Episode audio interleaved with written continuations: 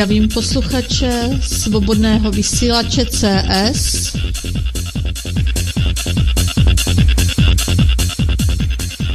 Ze studia CS Sonja Ludmila Čifáry.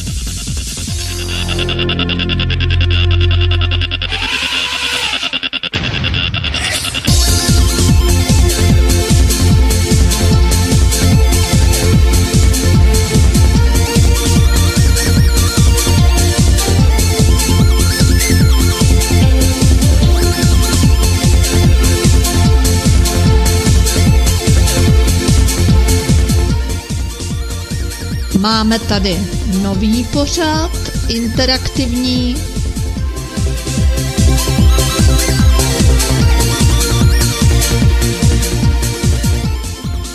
Měníme systém, měníme postoj.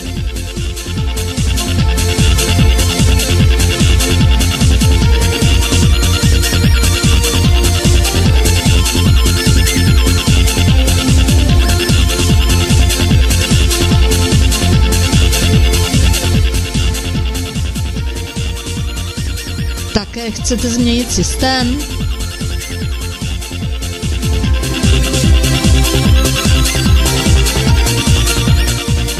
Změňte postoj.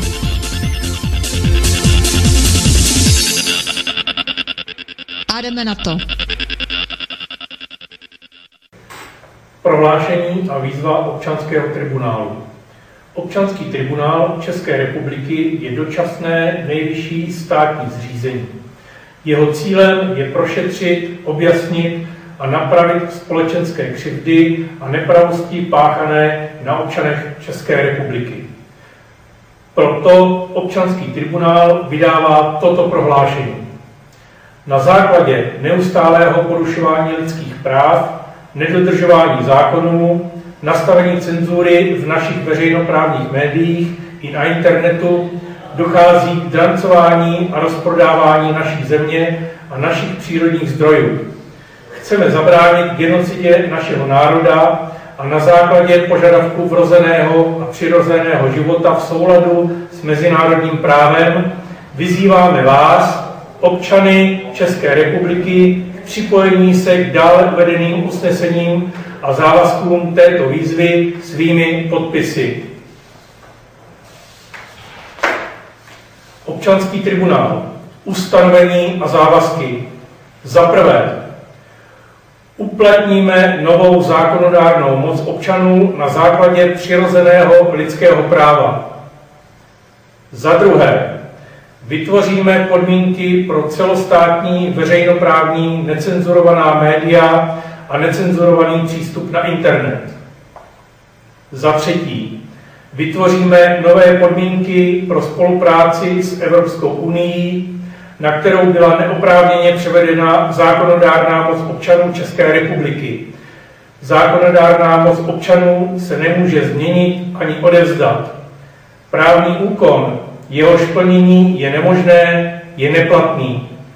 Odsoudíme propagandu mocenského kapitálu a nevlastní zločiny vlasti zrady. Za čtvrté, Zánik a rozdělení ČSFR bylo protiprávní. Nebyl naplněn ústavní zákon číslo 327 lomeno 91 sbírky o referendu z 18. července 1991 s účinností od 16. srpna 1991. Z důvodu neplatného rozdělení Československé federativní republiky iniciujeme konfederační uspořádání České republiky a Slovenské republiky.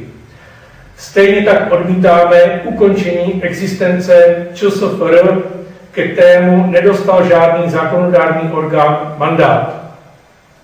Za páté, ochráníme kvalitu života v naší zemi v souladu s článkem 23 listiny základních práv a svobod v závorce ústavní zákon číslo 2 lomeno 93 sbírky, konec závorky, který stanoví, občané mají právo postavit se na odpor proti každému, kdo by odstraňoval demokratický řád lidských práv a základních svobod, založených listinou základních práv a svobod, jelikož činnost ústavních orgánů a účinné použití zákonodárných prostředků jsou znemožněny. Za šesté, nastavíme systémové změny, které povedou k plnohodnotnému a důstojnému života občanů. Za sedmé, uznáváme rodinu jako civilizační základ státu a lidský život jako hodnotu absolutní. Toto jsme prohlásili dne 6.12.2014. K tomu přidáváme a podáme na podatelně úřadu prezidenta České republiky ultimátum, které vám nyní přečtu. K rukám prezidenta České republiky Miloše Zemana, Pražský hrad, 119.08, Praha 1. Ultimátum. My, svobodní občané České republiky, na základě ústavy České republiky jako smluvního dokumentu mezi občany České republiky a zastupitelskou politickou mocí, která porušuje principy právního státu, to jest princip omezené vlády, princip ústavnosti a zákonnosti, dělbu a kontrolu moci, garanci základních práv a svobod, právní jistotu. Vyhlašujeme ultimátum prezidentovi České republiky, aby nejpozději do 21.12.2014 24.00 hodin za prvé rozpustil obě komory parlamentu České republiky. Za druhé, odvolal vládu České republiky. Za třetí, odvolal nejvyššího státního zástupce. Za čtvrté, odvolal předsedu ústavního soudu. Za páté, vyzval nově vzniklý občanský tribunál k sestavení úřednické vlády. Za šesté, veřejně vyhlásil občanům České republiky tento akt cestou všech veřejnoprávních médií. Oznamujeme, že moc ve smluvním státě, která pochází z vůle občanů, bude převzata pokojnou cestou. Doba na provedení ultimáta začíná dnem podání tohoto dokumentu na podatelnu úřadu prezidenta. Podepsání svobodní občané České republiky. Za výbor občanského tribunálu.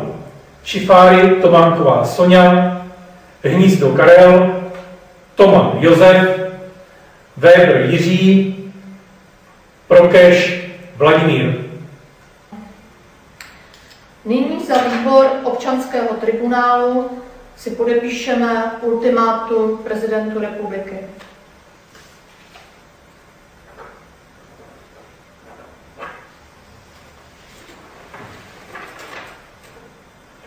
Krásný poslechový čas všem posluchačům svobodného vysílače CS. Zdravím vás ze studia CS Sonja Ludmila.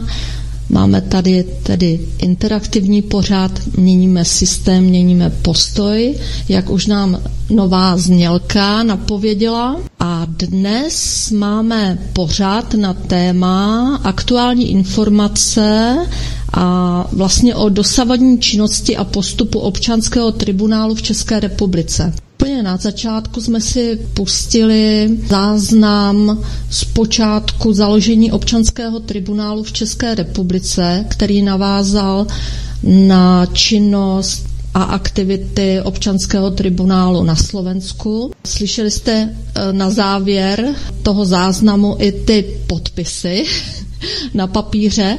Jedná se o tedy závažnou záležitost. Přečetli jsme si ustanovení, závazky, vydefinovalo se tam v krátkosti stav společnosti v České republice. Dnes bychom se dotkli pár docela důležitých záležitostí ve změnách v naší zemi, protože my víme, že nám nestačí jenom vydefinovávat si, jak je to zlé v, v tom státě žít a co se děje vůbec s tím národem a v našich rodinách. My se musíme někam pohnout, proto i tento interaktivní pořád měníme systém, měníme postoj. Takže doufám, že poslouchají dnes všichni ti, kteří se chtějí zapojit ve svých životech vlastně do těch změn, abychom mohli se přemostit k tomu zdravějšímu, plnohodnějšímu životu. Já jsem si s dovolením pozvala dnes k nám do vysílání kolegu inženýra Jiřího Webra. Mám ho teď na Skypeu. Jirko, slyšíme se? Ano, slyšíme se výborně. Já bych dovolil pozdravit posluchače také a moc se těším na ten pořad. Tak, skvělé. Technika funguje, což na svobodných eh, vlastně médiích není zase až tak časté. Určitě máte taky zkušenosti s tím, že vám třeba nefungují maily, nepřichází vám mailová pošta nebo skolabuluje vám z ničeho nic disk v počítači. Takže dneska je takový výjimečný stav, kdy můžeme si sdělovat eh, na našem vlastně takovém rodinném, já tomu říkám, že je to náš rodinný komunikační prostor, tak pojďme do toho. Chtěli bychom vám s Jiřím dneska dělit, eh, cítíme to tak, že už uplynula nějaká doba od založení občanského tribunálu. Teď si říkáte, co se vlastně dělo celou tu dobu. Občanský tribunál v České republice byl založen 6.12.2014. To už jsou čtyři roky. Slovenský tribunál už slavil pět let. Co ti lidé dělají? Takže to, co jste slyšeli na začátku, to ustanovení, závazky, ultimátum prezidentovi České republiky, vše najdete na webových stránkách www.občanskýtribunál.com bez interpunkce samozřejmě. Takže můžete si počíst na YouTubeku, máme i videa tak, z takových klíčových událostí, takže doufám, že těch dotazů od vás přijde víc než do posud. Cítíme to jako aktuální se teď vyjadřovat k těmto věcem je nás víc takových vědomějších, nebo aspoň máme ten pocit, že lidé už procitají, možná, že to bude tou dobou, že je hůř a hůř, takže dost lidí má potřebu už řešit trošku ten svůj život a doufám, že všem nám záleží na tom, jak ty naše děti a vnoučata tady budou žít v téhle zemi. Takže já s dovolením, tím já budu krátká, dneska eh, dám ten větší prostor v našem pořadu Jiřímu Webrovi, který vlastně on si nachystal takové zajímavé téma. Jo? Takže my to nebudeme brát ze široka, ale zaměříme se na jedno nejdůležitější téma, od kterého se budou odvíjet ty změny. A to téma je hodnoty vědomého života. A než přejdeme teda než teda pustím Jiřího ke slovu. Stručně jenom bych řekla teda ke své osobě, co se týká občanského tribunálu, v čem jsem teda aktivní a jak eh, jsem nápomocna v těch změnách. Samozřejmě nezvládnu úplně všechno.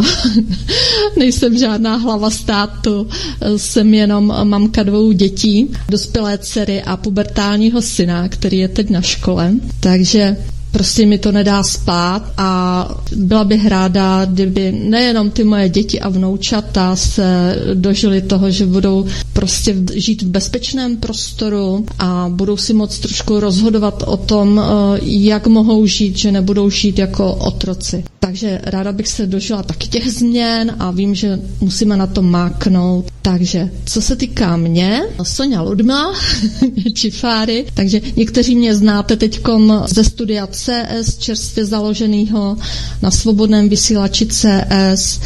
Byla bych ráda, kdyby ten pořad a vůbec studio bylo opravdu CS, nejenom jakože retro, že si budeme pouštět staré písničky, ale byla bych ráda, kdyby se tady vyjadřovali i lidé ze Slovenska, protože nemůžeme žít takhle jako uzavřeně. Vždycky jsme byli propojeni a nejenom tím, že ten duch československého lidu tak jako živý, nejenom ty odkazy našich předků, ale že jsme vlastně propojeni a můžeme si, cítím to tak, že si můžeme i v budoucnu, a to budoucno je právě teďkom, že si můžeme napomáhat. Takže nejenom zkušenostmi, ale v každodenních životech a o tom všem si můžeme povídat na našem svobodném vysílači, dejme tomu v tomhle pořadu, měníme systém, měníme postoj. Takže já mám ten propojující článek, jsem takový propojovatel, jak mě lidé znají. Začal jsem být taková aktivnější mamka v roce 2012, kdy byly takové ty demonstrace v Praze a vypadalo to, že už budou velké změny a byli jsme na těch náměstích a před českou televizí a chtěli jsme si převzít tu moc moc. Dneska už víme, že je to všechno jinak a že musíme konat opravdu jinak, že nemůžeme stát jenom na těch náměstích a v neděli si tam řevát, co chceme, ale že ty kroky musíme dělat každý den ve svém bydlišti, nejenom tou pusou pracovat, ale opravdu změnit to, co je možné v rámci svých možností. Každý neumíme všechno, ale jsem přesvědčena, že každý můžeme uplatnit ten, jak já říkám, dispoziční kredit svůj. Takže každý můžeme být účinný ve svých životech. Takže jsem ten propojovatel. Většinou mě lidé oslovují v tom jednotlivci, organizace, kdy se potřebují s někým spojit, napojit na někoho do komunikace. Takže klidně můžete napsat třeba do studia. Teď vám nadiktuji e-mailovou adresu, která běží i na monitoru vašich eh, přístrojů, buď notebooku, že, nebo počítaču. Malým svcs studio cs zavináč gmail.com a pokud byste někdo nám chtěli zavolat, a v průběhu pořadu můžete prakticky kdykoliv, i když pojede písnička, no nejlépe ke konci písničky, když zavoláte na tom Skypeu velkým SVCS, mezera studio, velké S, mezera CS. Takže je to jednoduchý. Jsme ve svobodném vysílači CS, takže SVCS to je zkratka, to není jiné rádio, to je jenom zkratka. Takže SVCS Studio CS. Nemusíte mít ostych, můžeme to vyřešit tady aspoň částečně v té komunikaci rodinné. Po Skypeu, po mailu, anebo do chatu do Skypeu můžete napsat dotaz, anebo nějakou připomínku. Takže půjdeme na to. Máme tady ještě Jirko Webra na Skypeu. Já jsem... Samozřejmě. Perfektní, takže ukecená ženská tě pustí ke slovu. A jak už to bylo za našich předků dvě generace zpět, hlavní slovo měl muž a já doufám, že dneska Jirka Weber eh, ledasco uvede na pravou míru a mě překvapilo, že opravdu se zamyslel a šel do hloubky v těch myšlenkách k tomu cíli, co je nejdůležitější při těch krocích ke změnám, aby se nám to povedlo. Já si myslím, že kolikrát to vypadá i v našich domácnostech takhle, že se nadává a už to nemůžeme vydržet. Už si říkáme, už je třeba něco dělat. Takže Jiří, máme tě tady ještě? Halo, halo. Perfektní, perfektní. Já jsem strašně ráda, že jsi dneska s námi ve studiu. Pusme se do toho. Doufám, že máš pro nás pozitivnější informace. Jsou tedy ty změny možné? Co říkáš? Povídej nám k tomu něco. Změny možné samozřejmě jsou. Řekl bych, že jsou i žádoucí a reální, ale ještě bych, než bych se k ním dostal, tak bych možná využil eh, toho předpořadu, jakoby vrátil bych se retrospektivně do toho prosince 2014 a rád bych připomněl, že ta situace tehdy, i když to dneska možná už celá řada posluchačů zapomněla, tak poměrně gradovala. Uvědomme si, že to, byla, že, že to byl stav na české politické scéně, který byl poměrně nevšední, protože končila éra vlastně uh, několikaletého, několikaletého uh, tunelování veřejných, uh, veřejného sektoru občanskou demokratickou stranou prostřednictvím pana Topolánka a pana Nečase. A když probíhaly tyhle ty volby, tak pochopitelně, tak pochopitelně to byla situace, která byla tak trošku zoufalá už dva roky a česká, česká média, mainstreamová média, se hrozně snažila, aby, aby vlastně prezidentské volby v přímé volbě vyhrál Karel Schwarzenberg. A protože v podstatě se chovala příliš jednostranně, tak aniž by tomu chtěla, tak napomohla zvolením Miloše Zemana.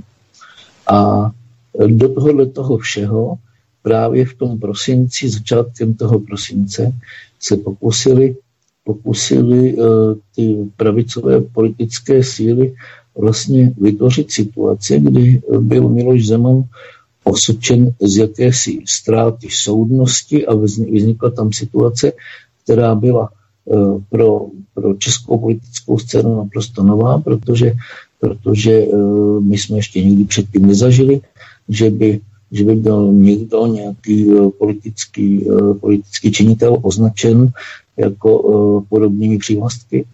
A tak ta situace byla nesmírně zajímavá a napjatá, ale pomohlo to situaci, protože ty, ty lidi si najednou uvědomili, že ta éra toho politického, stranického marazmu, musím to tak říct, stranického marazmu dosáhla vrcholu. A takže najednou tak trošku slyšeli na to, že my, jako bychom, jako občané České republiky, řadoví občané České republiky, bychom rádi dali najevo, že už toho máme dost a že už nás ta situace nebaví a že máme velikou touhu o tom, aby se ta situace systémově změnila, aby se změnily i postoje veřejnosti a lidi si eh, připravili půdu pro to, aby přímá demokracie, tak jak ji třeba v té době i hlásalo hnutí za přímou demokracii nebo další drobní subjekty, tak aby nějakým způsobem e, vlastně změnili a situaci v tom smyslu, že občan vlastně získá právo nějakým způsobem do větší míry ovlivňovat politiku. A to se nestalo protože, protože i když vystřídali záhy, záhy, uh, záhy uh, ty pravicové strany sociální demokraté, tak údivu všech uh, vlastně tomu nenapomohli a dokonce to vykrystalizovalo tak daleko, že se prostřednictvím svého kompetentního ministra a legislativní rady vlády ujali 19. pokusu o uzákonění celostátního referenda a e, opět to nedopadlo, protože vytvořili doslova do písmene paskvil, který, který nás jako v občanském tribunálu vlastně přesvědčil o tom, že tudy cesta nevede a vyvolali jsme jednání na úřadu vlády, kterého jsme se zúčastnili i já i s svými přáteli, tam byl Honza Piroutek, byl tam Patrik Doležal, byl tam Karel Hnízdo a zúčastnili jsme se toho jednání a zjistili jsme, že vláda už tu svoji unfair variantu, která má jenom jakoby vytvořit a uzákonit takovou variantu celostátního referenta, který, který nějakým způsobem jakoby dovolí těm eh, politickým stranám udělat si čárku, že to proběhlo, ale na druhou stranu zabrání veřejnosti cokoliv změnit a cokoliv, cokoliv dokázat.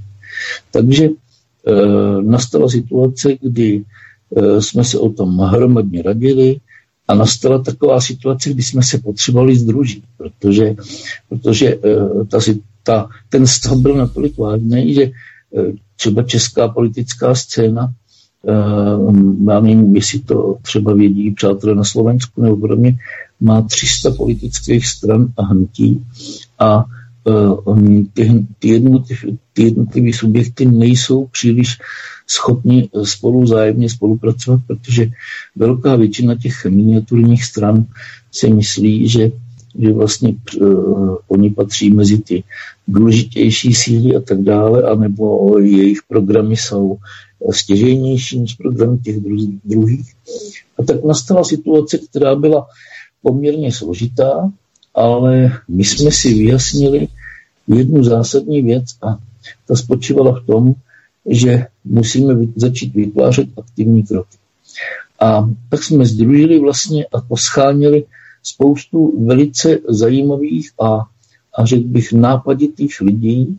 Já jsem sám uh, byl nesmírně nadšený, když jsem se seznámil s různou spoustou uh, vlastně osobností, které na něčem pracovali, protože už se na to taky nemohli dívat a takových těch jakoby solistů, kteří se něčemu věnovali, byla celá řada. A já jsem na tom pochopil, že vlastně to je hrozně důležitý moment, protože my se nedokážeme spojit přes ty subjekty, ale dokážeme se spojit jedině přes ty aktivity, před kterým můžou tu veřejnost oslovit, vtáhnout do toho děje a vlastně změnit tu situaci v tom smyslu, že, že se něco začne dít.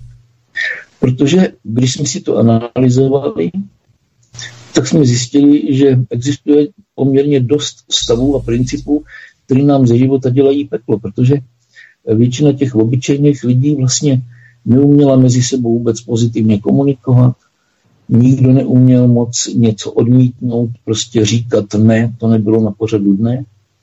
Zjistili jsme, že lidi se mezi sebou ani nemají moc rádi, že je to docela prekérní situace, že tam není ten emoční náboj, který jsme třeba vydávali u Slováků a který se nám moc líbil, tak Češi eh, spíš vykazovali takovou jakoby zvláštní pasivitu a opatrnost na jednu stranu, anebo zase takovou bezhlavou výpadovost směrem na náměstí, na chodník, ale to nemělo žádný vliv na nějaké změny. Vyčerpávali tak svoji energii a peníze, v podstatě, dá se říct, eh, snad se mě nebudou zlobit, nebudou zlobit, když řeknu, že nesmyslně. A nebyli schopni mezi sebou brát vážně ani svoje vlastní zkušenosti, byla tam taková zvláštní hašteřivost, neměli mezi sebou k sobě uh, samotný žádný uh, usilovný vztah.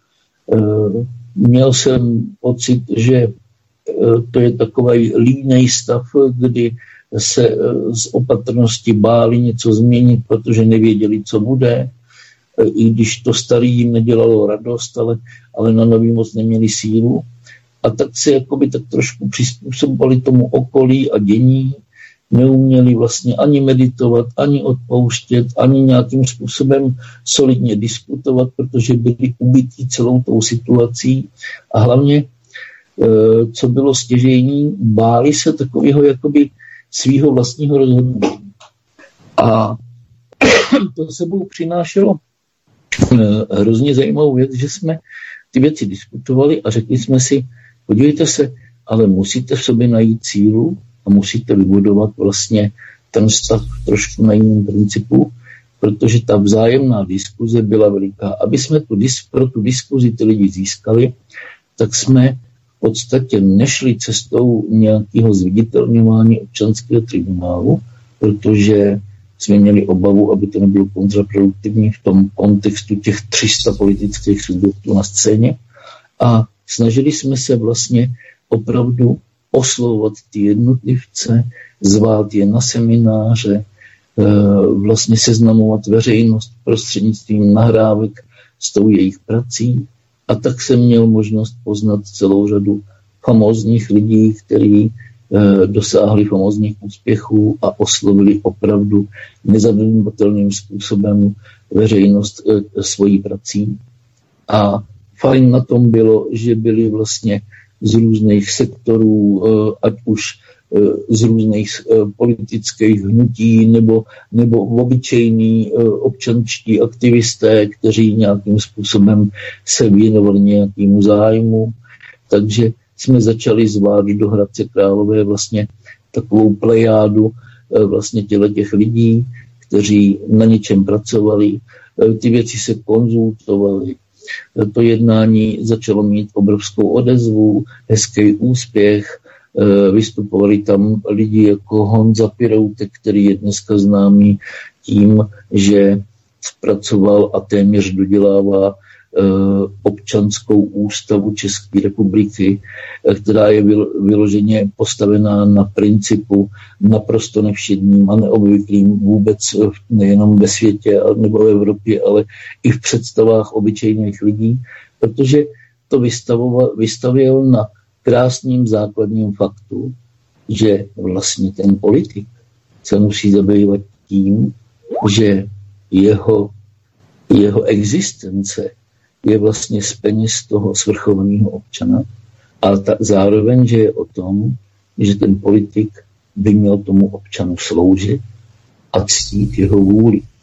My jsme se přesvědčili čím dál víc na tom politickém dění, že ta rozbitost eh, toho, toho politického dění je úplně šílená, protože, a to všichni víme, to neříkám nic nového, posluchači to znají naprosto dokonale, že vlastně celá ta politická sféra napříč politickým spektrem se vlastně voličem vůbec neuměla zabývat a vlastně se zabývala jenom svými zájmy, tím, co nahrabe s proměnutím pod svůj zadek. A zároveň ještě taky se zabývala vlastně e, představou, aby nějakým způsobem zapadla, tak se zabývala nějakýma vazbama na ty kmotry, to známe všichni, ale taky na nadnárodní společnosti.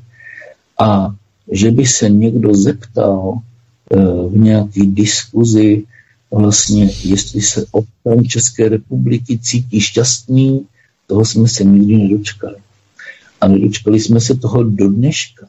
To je na tomto prekérní, že vlastně ta situace se zhoršuje, stupňuje se cenzura, je tady čím dál větší snaha ubrat z té přímé demokracie a vlastně eh, ubít toho člověka, pokud možno ho zotročit a jenom ho využít na to, aby odevzdal hlas a pak už vlastně tu politickou scénu příliš nezajímá. Občan se tím ve své obyčejnosti pochopitelně zabýval a usoudil, že už má dost těch, těch politických sil, který tady ani na 19-20 pokusů od sametové revoluce nebyli schopni uzákonit, uzákonit uh, celostátní eh, občanský referendum, který tady předváděli kde co, jenom vlastně nepředváděli vůli, která by ctila vlastně eh, občana jako, jako představitele moci z ústavy České republiky. Dokonce se tady uzavírali, já nevím, uzavírala opoziční smlouva jenom proto, aby, aby se prostě někdo udržel u moci a nějakým způsobem mohl páchat kroky, který páchal. Pak teda uh, občan se tak trošku poučil a rozhodl se, že zkusí druhý krok. A ten bude spočívat v tom, že už nebude volit ty standardní politické síly, jako je občanská demokratická strana, Česká strana sociál, ČSSD, eh, Topka eh, a další podobné síly, které tam dlouhodobě vlastně od sametové revoluce v tom parlamentu seděli. A rozhodl se, že bude volit síly nový. Problém byl trošku v tom, že ty síly vlastně nebyly eh, na úrovni, protože eh, byly taky eh, podobně individualistický, akorát, byly noví. A tak zvolené tři subjekty, které přišly do toho vlastně politického dění v České republice, a to byli Piráti, ANO a Tomio Okamura, tak se vlastně mezi sebou nedokázali nějak jakoby domluvit, i když ta hlasová převaha by byla značná, kdyby se dali dohromady, ale každý tahle za, jinou, za jiný pro vás. Byla tam vlastně, bylo tam vlastně obrovské naštění, že ty seš populista, ty seš zloděj, ty, ty, ty seš smažka a tak dále. Padaly tam různě naštění.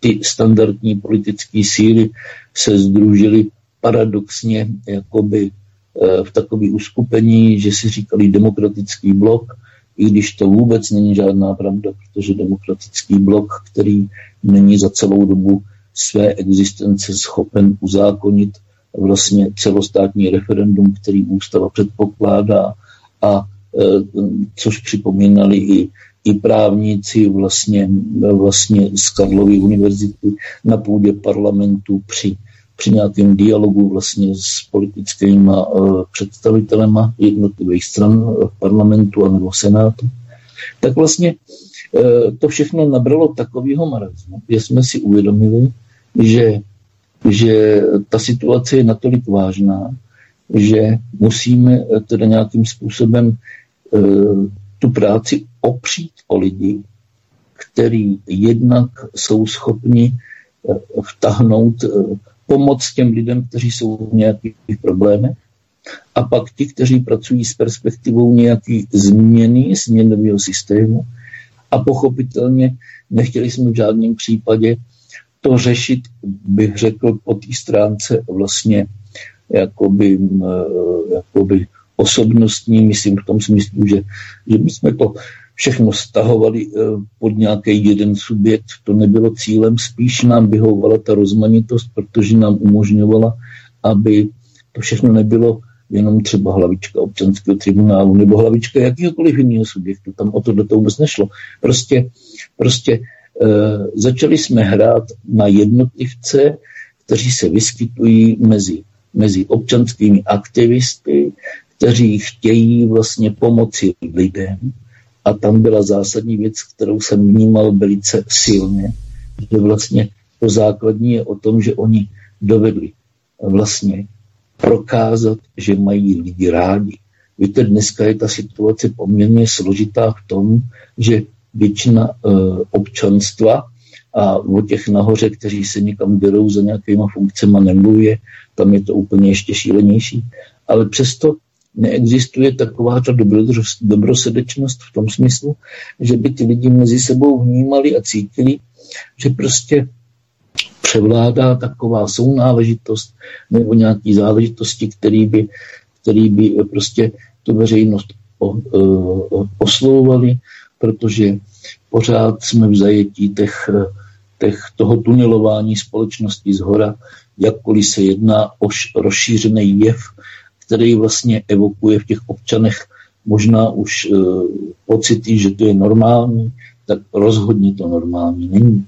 A tyhle ty věci ale ovlivňují toho občana v tom smyslu, že ztrácí takovou jakoby orientaci, protože najednou si začíná uvědomovat, že souběžně s tím nefunguje ani, ani vlastně právo, že neexistuje předvídatelnost práva, že tady spoustu těch tunelářů vlastně nějakým způsobem, nějakým způsobem eh, není, není, eh, nikdo není schopen je vyřešit, potrestat, eh, dohnat k zodpovědnosti, protože tady existuje nějaký kolektivní rozhodování bez jakýkoliv míry zodpovědnosti za, za, za rozhodovací procesy, za činy. Je tady nefunkční a naprosto nepředvídatelná justice. Je tady Eh, schválená celá řada zákonů, který teda nějakým způsobem, nějakým způsobem nectí vůbec nic.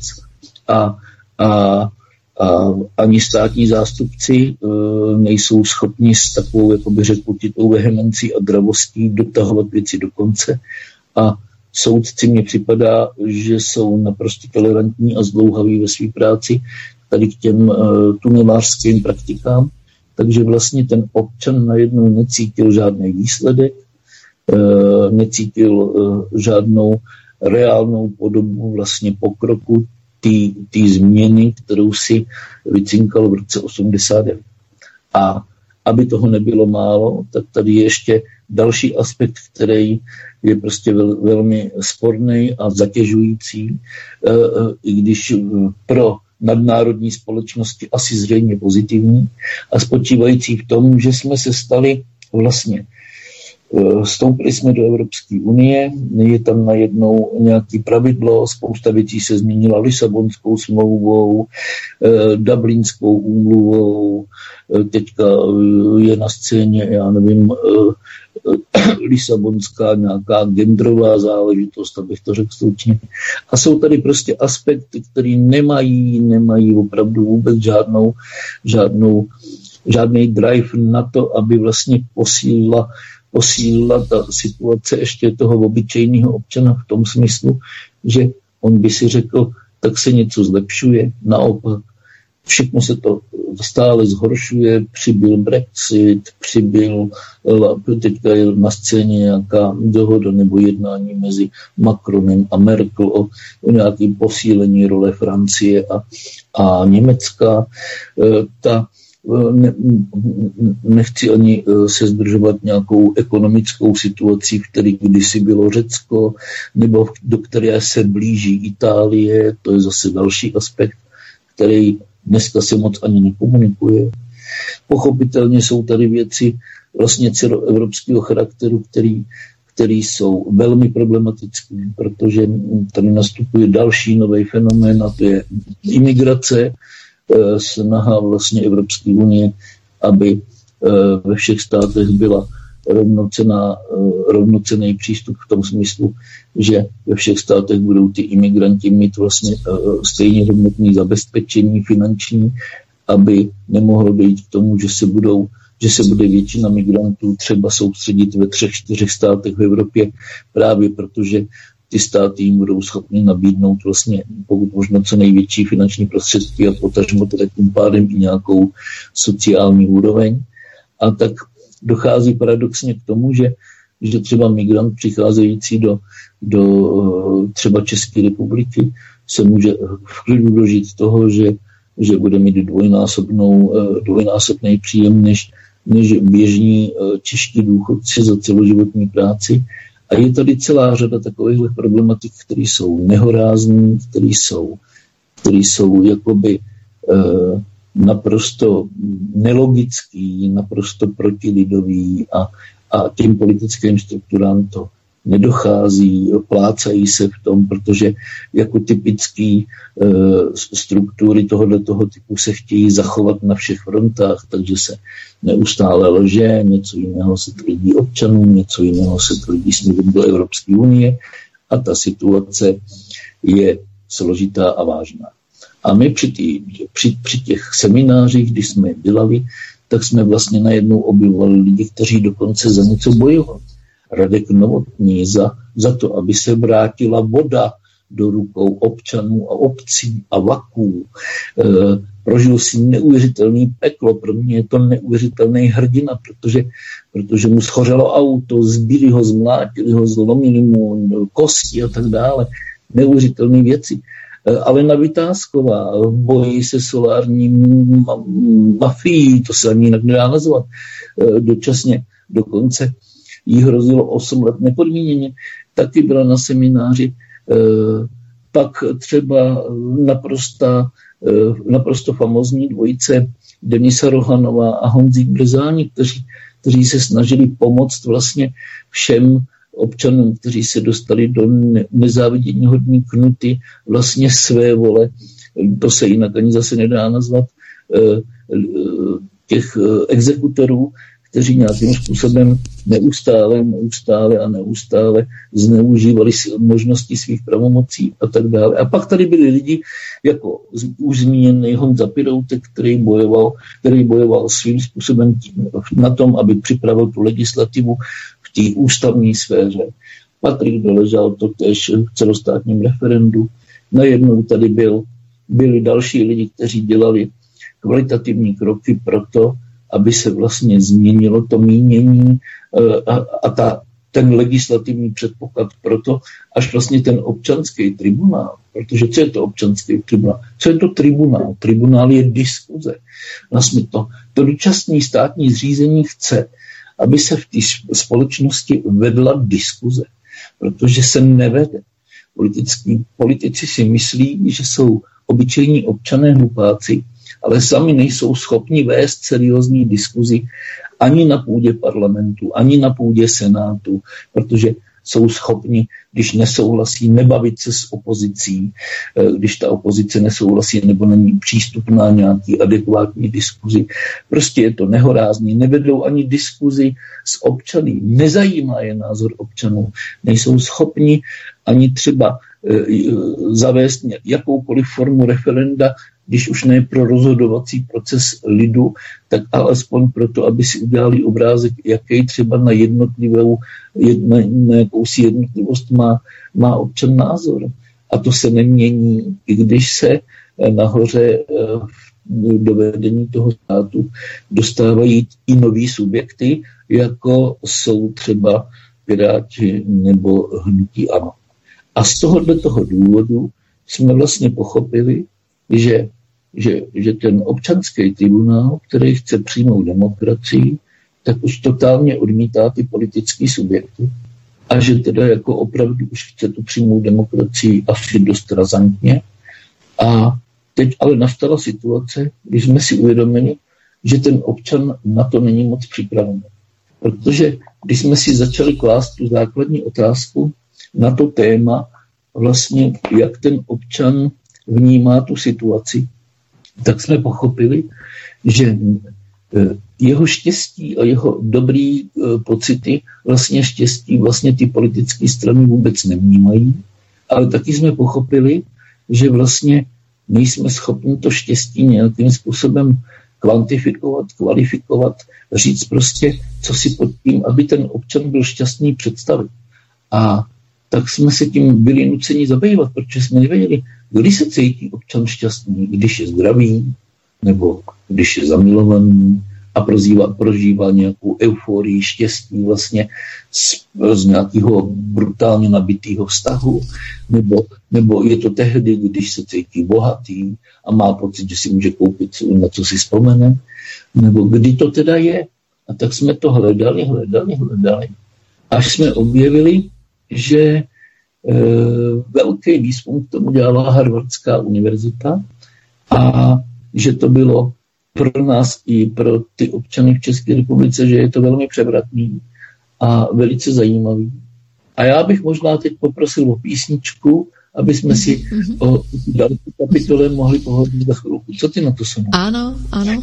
Uh, já... Asi já ano, já ti moc krát děkuji, že s posluchačům přiblížil ten stav té společnosti, v čem uh, teda žijeme a k čemu se teda přemostujeme. My doufám, že všichni, co posloucháme tohle to vysílání, eh, že toužíme po té svobodě skutečný, kde můžeme dýchat, rozvíjet se, rozhodovat si sami o sobě a líbí se mi, že Jiří Weber přemýšlí do hloubky o tom a zavádí to už do života, už tím, že nás tady bude informovat o tom klíčovém, co potřebujeme sami v sobě aktivovat a co potřebujeme k tomu takový to si dáme až po té písničce. to dáme ještě Jirkovi velký prostor pro to, aby nám prozradil to pojivo, abychom, protože lidé nevědí, jak vlastně, co se týká ty sounáležitosti. Ano, Jirko, ty si vypíchl to, že lidé jsou takový, přímo to neřekla, ale můžeme si to tady říct na rovinu ve vysílání, sobečtí a tak dále. Proto to nešlo. Je? Ale určitě přišly nějaký ty úrazy a tak a nakonec člověk zjistí, že sám není vůbec nic, Jo, my můžeme být svým způsobem jedineční, můžeme něco ovládat, zvládat, můžeme být profesionálové v různých oborech, ale žít sám pro sebe a prostě to snad ani nejde.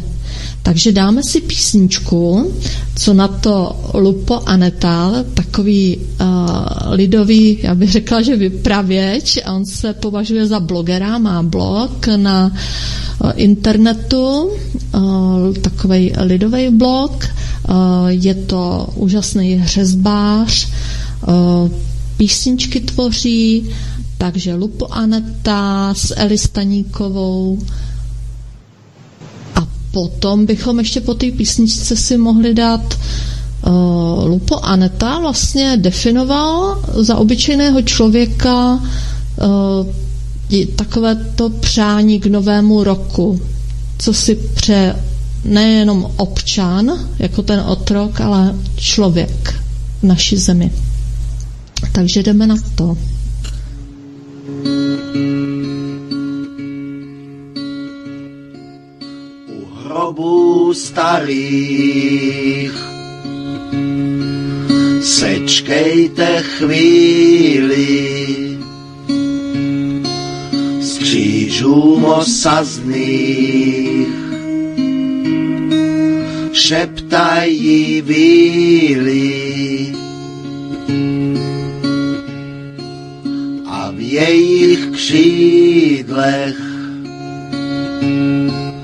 moudrost se chová. je slyšet v hrobech praotců slova. Chraň si svou zemi, je to tvá máma. Lože ti bělý, chleba ti dává. S láskou tě budí, večer uspává. Tluče ti v hrudi, věčná jí sláva.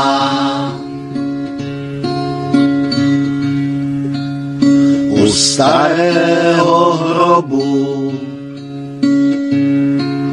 jen chvíli postůj na krátkou dobu zaměň ho za svůj. V duši si schovej. Z těch dávných časů. Moudrost uchovej. Z šedivých vlasů.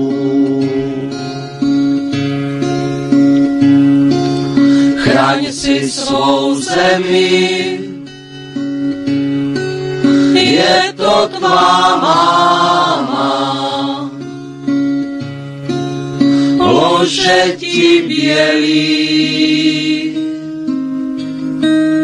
chleba ti dává.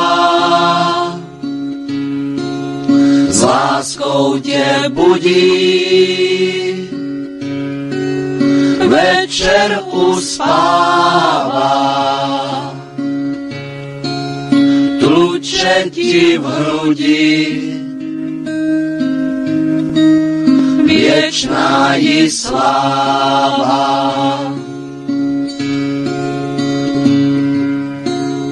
Až spatříš vílu, pohladí duši, tu sílu, jenž v tobě čuší. Poslouchej tiše, co ten hrob mluví. Ty slova píše svou vlastní krví. Si svou zemi, je to tvá máma. Lože ti bělý, chleba ti dává. S láskou tě budí, večer uspává. Tluče ti v hrudi, věčná jí sláva.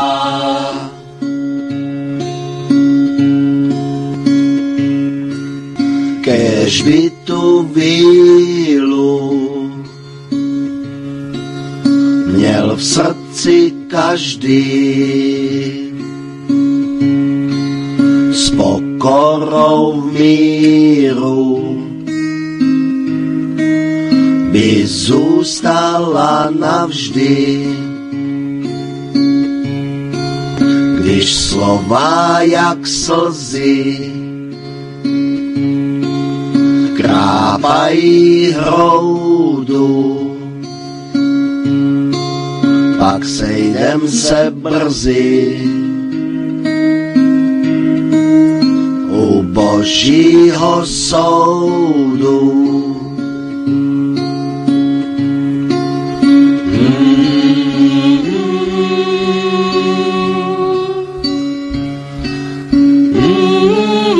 Jak hroby našich praotců zarůstají trávou a chátrají tak chátrá a zarůstá plevelem jejich moudrost. Jak lehce už dokážeme kopnout do hroudy, plivnout na zem, na tu zem, jenž je nasáklá krví a potem a v níž jsou naše vlastní kořeny. Na zemi, o které naši předci s láskou říkali, hle, zde naše zem. Chráň si svou zemi, je to tvá máma. Lože ti bělí,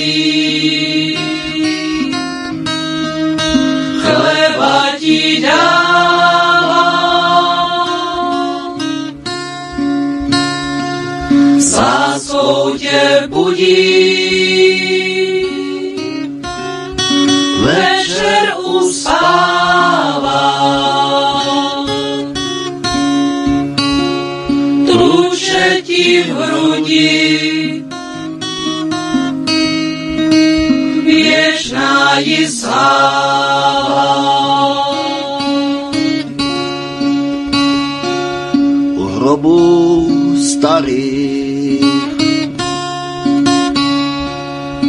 sečkejte chvíli z křížů mosazných šeptají víly. Lupo Aneta, moje novoročné prianie. Často sa v rôznych médiách porovnáva, ako sme prežívali Vianočné sviatky v socializme a ako dnes. S obľubou sa poukazuje na to, čo sme vtedy mali, alebo skôr nemali a aké to bolo úbohé. Áno, možno sme Vianoce mali chudobnejšie. Nedávali sme si darčeky za desiatky tisíc, nedržali sme sa striktne módnych trendov, pokiaľ išlo o stromčeky a stáli sme vo frontách na banány. Ale čo z toho, že dnes máme hromady banánov, keď sa celé Vianoce zmenili na akúsi komerčnú, snobstvom a chamtivosťou páchnúcu frašku, z ktorej už majú skutočnú radosť iba supermarkety. Nech si hovorí, kto chce, čo chce, vtedy mi Vianoce voňali. Voňali mi nepredstieranou ľudskosťou, láskou, pokorou a skromnosťou. Vôňa, ktorú bolo na štedrý deň cítiť už od rána. Ticho sa znášala v ovzduší príbytkov, zmiešaná s vôňami z kuchyne, kde sa pripravovalo jedlo, ktoré sme mohli cítiť iba cez Vianoce. Ľudia v uliciach boli k sebe tak nejak láskavejší a aj keď mali tie starosti, kde zohnať kapra, banány či mandarinky, napriek tomu sa viac usmievali. A možno práve preto, že sme väčšinou mali tie banány iba cez Vianoce, boli tie Vianoce o to slávnostnejšie a vzácnejšie.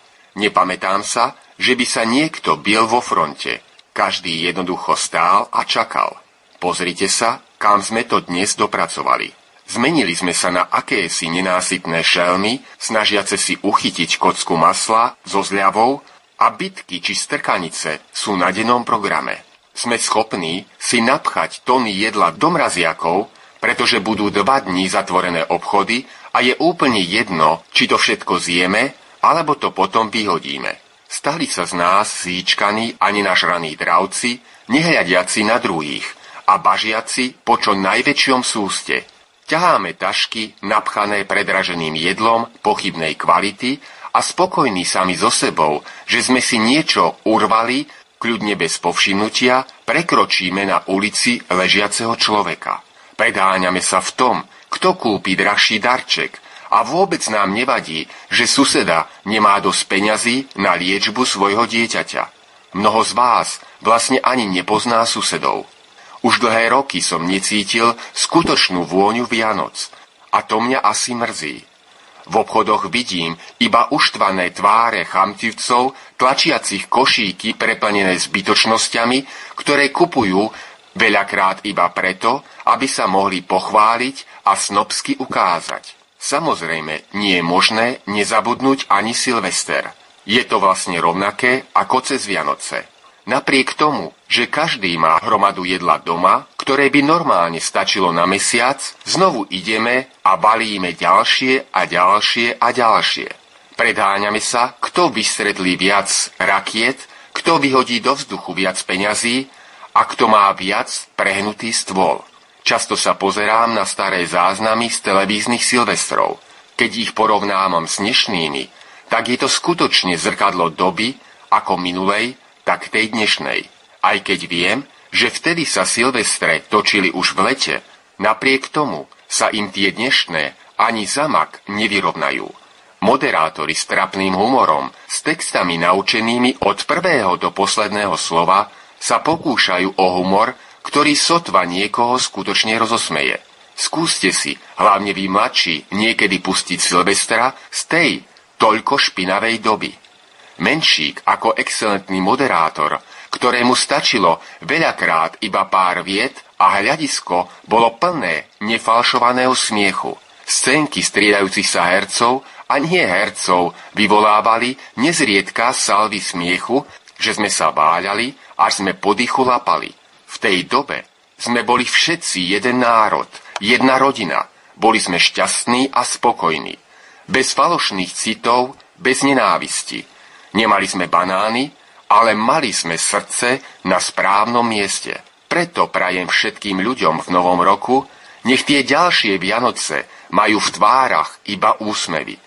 Nech sa zbavia tých dravcov v sebe, tej nenažranosti, chamtivosti. Tak, opět ze studia CS, Sonja Ludmila, měníme systém, měníme postoj. Máme tady na Skypeu hosta inženýra Jiřího Webra z občanského tribunálu a bavíme se o dílčí záležitostí, vlastně o hodnotách vědomého života a o tom pojivu mezi námi lidmi, abychom byli schopni vůbec spolupracovat, abychom byli schopni sounáležitosti a prostě abychom se mohli už konečně přemostit k těm změnám ke svobodě. A my jsme mohli před chvíličkou slyšet vlastně uh, ve slovenském podání Igora Jurečku. Uh, ti, kteří brouzdáte po internetu a slyšeli jste některá videa aktuální, uh, je to člověk z občianského tribunálu Slovenské republiky, který téměř spí na pracovišti. Uh, když jsem ho tak před rokem eh, viděla, že to skoro neopouští to místo pracovní, eh, dělá to dobrovolně, bez nějakých poplatků ani příspěvků. Eh, nedávno mu ještě před Vánocemi vlastně zrušili účet na Google, úplně mu zhodili všechny videa, měl tam několik milionů přístupů. Eh, dává si velkou práci s tím, že překládá i videa eh, z ruštiny do, češti, do, vlastně do slovenského jazyka, takže má takový charismatický hlas. Eh, je to člověk, který to všechno cítí a někteří ho znáte ze, ze slovenských videí s malou kamerkou, kde už roky vlastně monitoruje ten stav v tom občanském odporu. Takže Igor Jurečka, velký hrdina. A my se vrátíme zpět k tématu s Jiřím Webrem. Jirko, tak nám pověz, eh, jak na to, na ty pojiva a ty hodnoty. Slyšíme se? Slyšíme se. Budu tak, pokračovat. máš slovo. Děkuji. Takže eh, my jsme si jasně vysvětlili, že ta společnost dneska je vlastně v situaci, kdy krize všech politických stran a politických hnutí je vlastně absolutní, protože překypují programovou vyprázdněností a vlastně jakýmsi slouhovstvím globální politice eh, vůbec nevnímají eh, řadového občana jako subjekt, eh, kterým pro jeho štěstí by měli jít naproti. A nepohlížejme prosím na voliče jako na nějakého konzumenta politiky, protože volič by měl být tím tvůrcem politiky. A to jsme si stanovili jako zásadní cíl, který jedině může tu situaci změnit. E, politiku můžou ovlivňovat dvě věci. Můžou jí ovlivňovat peníze a může jí ovlivňovat masa. A ta masa, aby ji mohla ovlivňovat, tak vlastně musí být do určitý míry jednotná, ale hlavně musí být taky vyspělá. A my jsme zjistili, když jsme se tím zabývali hledali jsme tu, tu, tu sounáležitost vlastně mezi eh, jednotlivcema uh, té veřejnosti, tak jsme pochopili, že, že vlastně uh, jí musíme trošku pomoct. Protože si nemůžeme dovolit vlastně, aby do té vrcholní politiky nastoupila ta občanská veřejnost, mám to říct kulantně, živelně, ale aby tam nastoupila poněkud připravená. A e, tak jsme nějakým způsobem přispívali k tomu, aby ti lidi, kteří se zabývají vlastně těma zásadníma otázkama, tak vlastně zveřejňovali ty svoje práce a dávali to na internet. Možná uh, bude dobře, když teď zopakuju, že třeba Patrik Doležal uh, uh, s jeho prací, která se týká celostátního referenda, tak je možno se seznámit na webových stránkách www.funkčníreferendum.cz nebo e, občanská e, ústava zpracovaná Janem Piroutkem je k dispozici na stránkách www.kouleso.cz. Možná bych ještě, to jsem opomněl trošku, měl připomenout i to, že vlastně se pracuje i na tom, jak by měl ten budoucí reprezentant té občanské sféry vypadat. A e, další náš kamarád e, e, s nějakými spolupracovníkama, Petr Havlíček, mimo jiný, starosta obce, dlouholetý, e, několik volebních období starosta obce Vítějeves na Svitavsku, tak zpracoval jakési e, listy, kterým se e, říká pozitivní test osobnosti. A tam vlastně vypichuje vlastnosti, jaké by měl ten, ten e, potenciální uchazeč o, o práci v, tý, v tom veřejném sektoru mít. Je tam možná nějakých odhadem 640 otázek, který, s kterými musí ten uchazeč poprat, tak aby ten, kdo bude volit, tak si mohl nějakým způsobem eh, přečíst odpovědi toho uchazeče na těch 630 otázek. Ale nejen to, že by na ně odpovídal ten, ten uchazeč, ale e, tam je i e, ta podoba, která je famózní a fantastická, kterou do dneška v politice neznáme, že na ty otázky o tom člověku budou, e, budou odpovídat e, náhodně vybraní, vylosovaní lidé, kteří toho uchazeče znají a budou taky odpovídat na těch 640 otázek, ale budou odpovídat o tom člověku, který se uchází. Tak aby eventuální volič měl opravdu docela silnou představu o jeho názorových hladině. A to jsou věci, které jsou nesmírně důležité, pochopitelně, eh, pochopitelně i tam v tomhle tom případě eh, existují webové stránky, že se můžete i s těma otázkama a s tou prací seznámit protože eh, existují stránky takzvaného eh, nadačního fondu Pozitivní svět. Teď teda, abych se přiznal, tak si honem nemůžu vzpomenout, jak to přesně je, ale rozhodně to, rozhodně to, když zadáte na internetu Pozitivní svět, tak vám ty stránky a obec Vítějeves a Petra Havlíčka jako starostu obce Vítějevse, tak vám Google najde a a určitě uh, si s těmi stránkami pracuji. Tak to jen tak na okraj, abyste viděli, že ta stránka, která má dosah vlastně do budoucnosti, která, která má v té naší práci uh, napříč politickým spektrem vytvářet nějaké hodnoty týkající se vlastně uh, stavu, aby eventuální veřejnost, která by dospěla k tomu, že by Eh, dosáhla na, na tu změnu systému, eh, byla připravená a nebyla ohozená, jak se říká, na rybníka.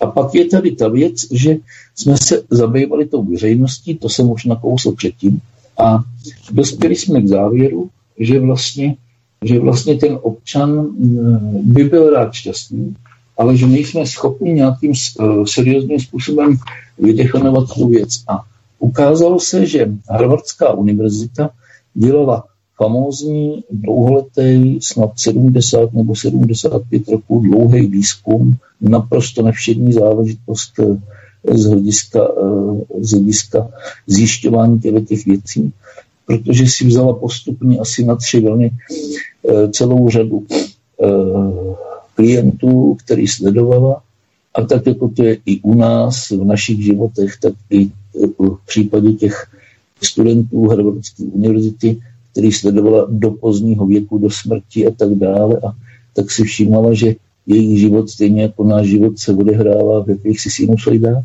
A vždycky, když byli ty lidi na jakýmsi vrcholu, tak to zkoumali daleko důslednějc a, a když se cítili jako šťastní a zkoumali, kdy to teda je a, a rozebírali ten jejich život, a po nějakých 70 letech, když už vlastně z celkového počtu zhruba 3000 lidí zůstalo žít posledních pár desítek, tak eh, s tím loni vystoupili jako s, s finální verzí.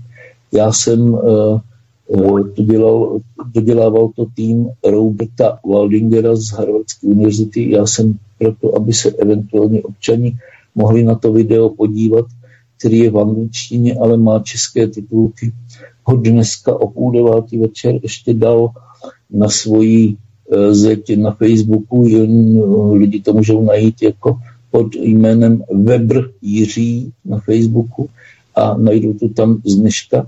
A ten Robert Waldinger tam vlastně odprezentoval ten dlouholetý nevšetní výzkum a oni zjistili, že vlastně občan je šťastný úplně nejvíc.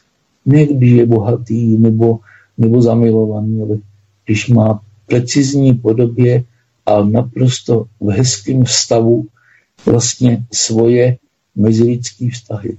A tak jsme si tím začali zabývat a říkali jsme si, sekret to je hrozně zajímavý, protože to v tom marazmu celospolečenském, který tady žijeme v této zemi a kde se drtivá většina obyvatel necítí vůbec šťastná, tak vlastně to tak trošku postrádáme, abychom, abychom si dovedli tyhle ty věci vygenerovat. A usoudili jsme, že se na to musíme podívat zblízka a zjistili jsme, že vlastně v několika sférách ten člověk může vytvářet svoje vztahy. Drtivá většina občanů je schopna vytvářet ty vztahy poměrně hezký a přívětivý a i třeba dlouhodobě a, a pečuje o ně, protože když máte o nějaký vztah Eh, říci, o nějakém vztahu říci, že je úspěšný, tak o něho musíte dlouhodobě pečovat, protože když o ten vztah nebudete pečovat, tak prostě zhasne. A občan eh, logicky, jako každý z nás, pečuje o nějaký vztah teda k druhé osobě, to znamená, že má teda eh, nějaký objekt lásky, citového připoutání a tím pádem dojde k tomu, že je schopen vlastně ho spolu vytvářet s tím druhým člověkem a vytvořit první linii vztahu a ta je teda citová. Pak teda dochází k tomu, že, že přicházejí děti, přichází nějaký e, širší hloubka toho vztahu a, a vzniká rodina a, a na tu se nabaluje příbuzenstvo, rodiče, e, sourozenci těch lidí a tak dále a vzniká taková rozšířená varianta a i tam se dá říct celkem, že lidi se zajímají, eh, že, že eh, vytvářejí ty vztahy, snaží se o jejich naplnění a, a jakousi krásu a i tam to víceméně funguje. Funguje to celkem dobře i na pracovištích, protože, protože každý, kdo má rád svoji práci a je ve své práci fundovaný a je schopen tam něčeho dosáhnout, tak je rád, když tam může spolupracovat s někým, kdy na tom podobně, od koho se může učit, s kým může ty, tu problematiku, který je zainteresovaný, diskutovat. A, a dochází tam k tomu, že ty lidi si mezi sebou jeden druhého váží a teda zároveň tedy dochází k tomu, že, že i tady jsou ty vztahy naplněny a Stejně tak i v sousedství, třeba se sousedy, jsou na uspokojivý úrovni, jsou na uspokojivý úrovni i v oblastech, které eh, jednotliví občané tráví vlastně ve sféře, ve sféře nějakých uh, svých zájmů a, a, a lobistických uskupení a je to úplně jedno, jestli někdo, já nevím, sbírá známky, druhý je zahrádka, třetí hraje šachy nebo volejbal.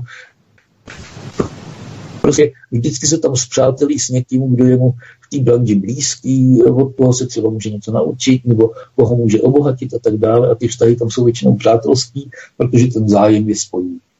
Ale jediná sféra, kde to dobře nefunguje, je sféra veřejnoprávní. Protože tam si najednou většina lidí hm, uvědomuje, nebo má pocit, že vlastně nemůže nic změnit. Tady nepřeberná hierarchie politických subjektů, kteří si stejně dělají, co chtějí. Důsledkem toho je, že teda eh, dost velký procento lidí nechodí k volbám. Důsledkem toho je, že vlastně eh, ten občan rezignuje, eh, že vlastně není schopen pečovat o tu vlastně společenskou stránku toho státu a že nějakým způsobem ani nemá tu vůli. A my jsme pochopili, že, že vlastně tady do toho musíme taky nastoupit, protože když chceme, aby ten občan byl šťastný, tak vlastně musíme uh, ho aktivovat v tom smyslu, že on musí uh, vygenerovat tu vůli v sobě a najít ji, protože, protože hodnoty, společenské hodnoty, jako jsou, jako jsou láska k druhému člověku a, a vůbec ten obecný faktor mít rád lidi, je nesmírně důležitý. A on pochopitelně je potlačený v naší společnosti, protože, protože ta společnost to vlastně tím brutálním individualismem a orientací na nějaký egoistický záležitosti eh, vůbec tohle nepodporuje. A, a to se musí teda pochopitelně změnit. A ten občan se musí uh, zabývat uh, hodnotama vědomího života, tak jsme to nazvali. Protože, protože uh, ty jsou nesmírně důležitý k tomu, aby až uh, uh, přímá demokracie nabere ty záležitosti, který má nabrat ve vztahu ke společnosti, tak my tam musíme mít lidi fundovaný, pozitivní, moudrý, eh, se, s nějakým kladným přístupem vlastně k ostatním spoluobčanům a k lidu, pakliže nechceme, aby to vypadalo stejně, jako když tam jsou ty politické strany. A tak nastala šílená etapa, kdy jsme to začali budovat. A, a my tak trošku, já to musím říct, eh, ono to vypadá zdánlivě pro ty lidi, eh, jakoby zvenčí, eh, to může vypadat tak, že no, tak ten občanský tribunál v České republice, co se tam vlastně děje. Ale ona je to šílená práce, kdy vlastně my si čím dál víc uvědomujeme, že protože chceme zažít úspěch a nechceme jenom být eh, v té linii nějakých výkřiků na ulici, na náměstích a tak dále a z kterých se stejně ty politický představitelé jenom oklepou a mají z toho víceméně srandu, tak musíme postupovat sofistikovaně, musíme mít svoji vizi, musíme uh, pracovat na tom, aby existovala nějaký paradigma, nějaká cílová prostě představa o tom, jak ta společnost musí vypadat. A nemůže to být vystavený na tom, že to bude jakýkoliv představitel politické moci vykřikovat. Protože když se podíváte, že to takhle třeba s proměnutím vykřikuje Tomio Okamura a teď si uvědomte, jak to v té politice vypadá, že s ním vlastně všichni odmítají spolupracovat. A, a to jenom proto, že on nemá tu oporu a podporu v lidu, protože není schopen vytvořit mohutnou, monstrozní politickou sílu, podpořenou veřejností.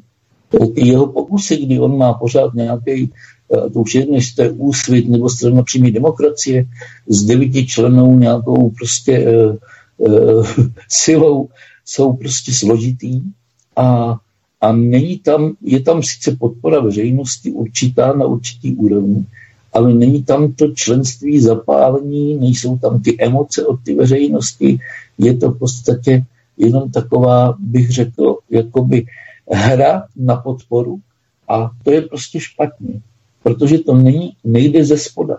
Přece jenom, když, když uh, nemůže zaznít ze strany veřejnosti, že něco požaduje, že něco chce, že po něčem touží, aby byla šťastná a musí to říkat ten politik, tak je to vždycky problém. Protože když ten politik předstoupí před veřejnost nebo se vyskytuje na ty politické scéně a bude tvrdit prostě, já eh, nevím, bude schvalovat třeba Lisabonskou smlouvu a, a všichni tam schvalují nebo neschvalují někteří, ale, ale většina teda schvaluje, protože byla schválená a, a nikdo vlastně neví, jestli chce schválit veřejnost, tak si tam vlastně ty politici vytvářejí nějaký mikroklima nerealistického světa, který nectí zájem občana jako svrchované z ústavy, z ústavy svrchované jednotky. A my si musíme uvědomit, že prostě to, co říká demokratický blok, počínaje ODS, já nevím, kdo všechno tam je, KDU, ČSL a STAN a já nevím, tak to je jenom žvanění, protože, protože, protože nikdo není schopen z, těch, z všech politických sil se opřít o názor veřejnosti, každý se jenom opírá na nějaký dílčí, chabej, ukejvaný názor svýho voličského elektorátu, ale to je málo, protože, protože nikdo z nich neví vlastně, jaká je vůle společnosti. Nikdo z nich není schopen vyvolat ani to informativní referendum, aby si to zjistil. A my právě si uvědomujeme, že se musíme dostat do situace, že musíme vybudovat naprosto altruistickou společnost, která e, bere ohled na přání a prospěch druhých lidí. A, a na rozdíl od současné naprosto egoistické společnosti, jejíž pravidla vlastně umožňují realizovat různé cíle bez ohledu na na škody, kterých se dopustí bez ohledu na uh, škody, které způsobí druhým. To vidíme třeba na práci exekutorů a podobně dalších lidí, nebo, nebo na, na určitý míře bezohlednosti, kterou nám předvedli lobbysti uh, v, v, no, v těch uh, elektrárnách solárních a tak dále. Tak to prostě je něco, co, co je špatný, a my jsme přesvědčeni, že právě tenhle ten systémový e- egoismus, jak já tomu říkám, zapříčinil právě současnou krizi, která tady je. A to pomíním pochopitelně další aspekty týkající se e, vlastně neřízený migrace a to bychom se bavili hrozně dlouho. Tady jde spíš o to teďka, že ten člověk řadový si musí uvědomit, že musí zefektivnit svoje pojetí vnímání, aby jsme teda zažili úspěch. Protože bez toho toho nezažili. A tak jsme se rozhodli, že nějakým způsobem musíme definovat ty hodnoty vědomého života, protože to je nesmírně důležité. Je to nesmírně důležité i z toho důvodu, že vlastně ten člověk, který, který uh, nějakým způsobem uh, chce aktivně vstupovat do svého života, a chce ho spolutvořit, nemůže být závislý na marazmu politických stran a politických příploumů, ale musí naprosto aktivně pomoct v tom, že si bude spolu vytvářet ten život, protože žijeme v představě, že vlastně eh, ten, kdo vykazuje, nebo základním rysem vlastně takový lidský touhy, to všichni víme, to už jsme si řekli, je být šťastný. A lidi se domnívají, že že naplnili eh, svoje představy o štěstí, eh, tak, eh, nebo nějaký touhy, sny a vize, že se šťastnými skutečně stanou. A tu odezvu potřebují v podstatě daleko dřív, než za čtyři roky volebního období, který jim naslibuje ta strana. Ale jejich život, že bude pak vykazovat vysokou míru spokojenosti. A ono tomu tak není i když oni předpokládají, že disponují rozumem a že proto mají ty nejlepší předpoklady. Jenže eh, bohužel být šťastný znamená vlastně prožívat jakýsi, jakýsi stav blaženosti a eh, jak to říct správně, i o taky ty vnitřní pocity, které se musí změnit, aby byly radostní a víceméně měli trvalý naplnění. Jenomže abychom tohle toho stavu dosáhli, tak jsme si uvědomili, že musíme umět permanentně společnosti dávat. A ta veřejnost té společnosti dává málo. a proto nemůže nabít toho štěstí, protože tam je málo emocí, málo citových vazeb na druhého člověka, není tam ta, ten stav, kdy můžeme říct, že, že e, člověk má rád ty druhý lidi, je to hodně zaměřený jakoby na, na to já, jáství, na ten spotřební mechanismus vlastně a, a to je právě špatně, protože pak nemůžeme očekávat, že taky od ty společnosti budeme dostat. A tak jsme si položili otázku, proč to vlastně je. Protože, protože uh, my jsme zapomněli, že, že vlastně život je láska. Víte? Uh, a láska je vlastně hrozná oběť. Když chcete uh, dosáhnout úspěchu v lásce, tak ji musíte strašně moc dát. A za druhý pak ještě člověk se stává fakticky člověkem, pokud využívá rozum a pokud je moudrý a pokud má nějaké přístupy, který disponuje, který disponují silně morálně etickým kreditem, eh, svědomím, zodpovědností, to všechno dneska v té společnosti chybí. A, a pak eh, jsme zapomněli, že láska je silný, kladný a trvalý vztah k jiný osobě, nebo k nějaký ideji, nebo k nějaký věci, nebo k, jiné, k jiný živý bytosti, to může být třeba pejsek. A, a my tohle to prostě eh, nevnímáme docela plnohodnotně my to vnímáme s takovou jako laxností, to není dobře. A ještě v neposlední řadě si uvědomuju, že rozumně vlastně významná schopnost lidský, lidský mysli zobecňovat lidské zkušenosti, abych to řekl nějak jako, jako, jako správně, a, a pracovat s abstraktníma pojmama a činit závěry z nějakých předpokladů, chovat se určitým způsobem a tak dále. A to dneska lidi nevnímají taky dobře, protože jakoby na to zapomněli.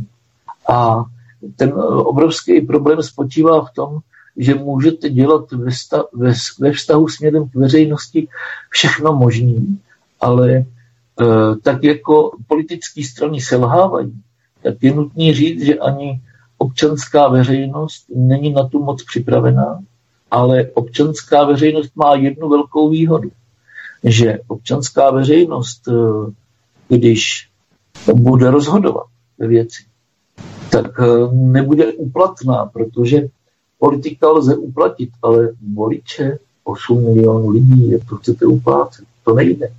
Zblbnout to můžou média a, a aby se tomu nestalo, tak potřebujeme, aby ta veřejnost zmoudřela, aby nějakým způsobem prostě přistoupila k té pozitivní změně a proto tady o tom mluvíme, jako že měníme svoje postoje, protože když jsme se o tom bavili, tak jsme došli k závěru, že to je naprosto stěžejní a základní prvek, který, který musíme prostě e, dokázat těm lidem předložit, aby se vlastně ten pozitivní svět, jak říká můj kamarád Petr Havlíček, vlastně ujmul svojí, svojí cesty. Protože, protože e, podle průzkumu STEM, STEM se vlastně my všichni objektivně takzvaně, jak se říká, máme mít stále líp a líp.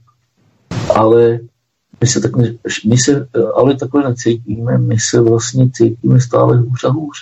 A, a to si málo kdo dovede uvědomit, anebo, nebo lidi o tom neradí mluví, zejména když e, žijeme v přetrvávající atmosféře naprosto bezskrupulózní honby za ziskem, za mamonem, za jakoukoliv cenu, protože zisk je stále víc tím hlavním a jediným oficiálním kritériem úspěšnosti. E, politická moc se vlastně soustředí na nadnárodní e, subjekty, e, lidi najednou si myslí, že to nejmocnější a nejdůležitější je stav peněz na jejich kontě, svět ovládají bankovní lobby, začaly se určovat světové hodnoty, vlastně jejíž nejvyšším trumfem se stal v podstatě biznis a takzvaný náboženství rozumu nebo, nebo náboženství lásky a štěstí vystřídalo prostě náboženství konzumu, který omezuje svobodu člověka, odnímá vlastně e, lidem ty zásadní a nejstěžejnější hodnoty, které jsou vybudované na úrovni vlastně, na úrovni vlastně letitých záležitostí, ať už jim říkáme, já nevím, desatero božího přikázání, nebo jim budeme říkat uh, hodnoty zdravého selského rozumu. Uh, to prostě není teďka důležitý. Důležitý je, že tuhle tu změnu hrozně moc potřebujeme. Potřebujeme zkvalitnit veřejnost v tom smyslu, že si uvědomí, že vlastně ten, kdo se aktivně stará o svůj život a ten, kdo přispívá nějakým způsobem do toho společenského prostoru vlastně svojí aktivitou a láskou a vztahem a vlastně míru milovností, tak se mu to nejenom vrátí, ale e, automaticky strhne tu kvalitu vlastně do toho společenského života a přispěje také svýmu štěstí, protože říkejme si tomu, jak chceme, ale ani, ani, ani svoboda slova, ani jakákoliv forma svobody není samoučelná a nemusí tady být vždycky.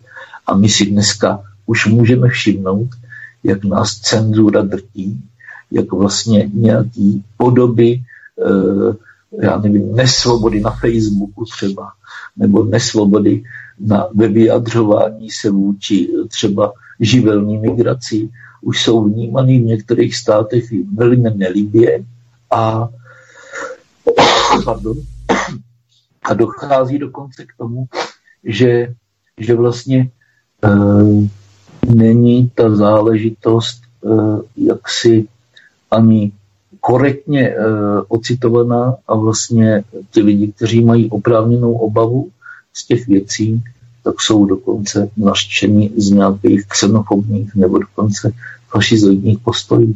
A to je obrovský problém. Zatímco ten pasivní, který nic nedělá, tak toho ten život za sebou tahne nějakým způsobem. Já tomu říkám, že on ho vleče. A, a vlastně on e, svojí pasivitou vlastně nic absolutně nezměří, protože, protože Eh, důležitý je, aby společnost vnímala, že spravedlnost a právo eh, je hrozně důležitá komodita, která musí být vystavěná na dobrých pravech, pravdě a obrovské moudrosti. A k tomu, abychom toho dosáhli, tak potřebujeme mít nějakou vizi, prostě, nějaký paradigma představy, vlastně, jak ta společnost bude vypadat. My to nemůžeme se o tom dohadovat až až v době, protože my to musíme s tou veřejností prokonzultovat. Je to obrovský penzum práce, který vlastně si málo kdo dovede eh, připustit, protože, eh, nebo, nebo představit, chci říct, protože, protože eh, to stojí a padá s prosperitou státu, s nějakýma hodnotama, který, který lidi dneska třeba ani nedokážou tak nějak úplně přesně definovat. A já se tomu nedivím, protože, protože to je v pořádku. Protože ty hodnoty vědomího života musíme e, zmapovat, e, proto toho chceme vlastně docílit a chceme zmínit, co ovlivňuje negativně náš život.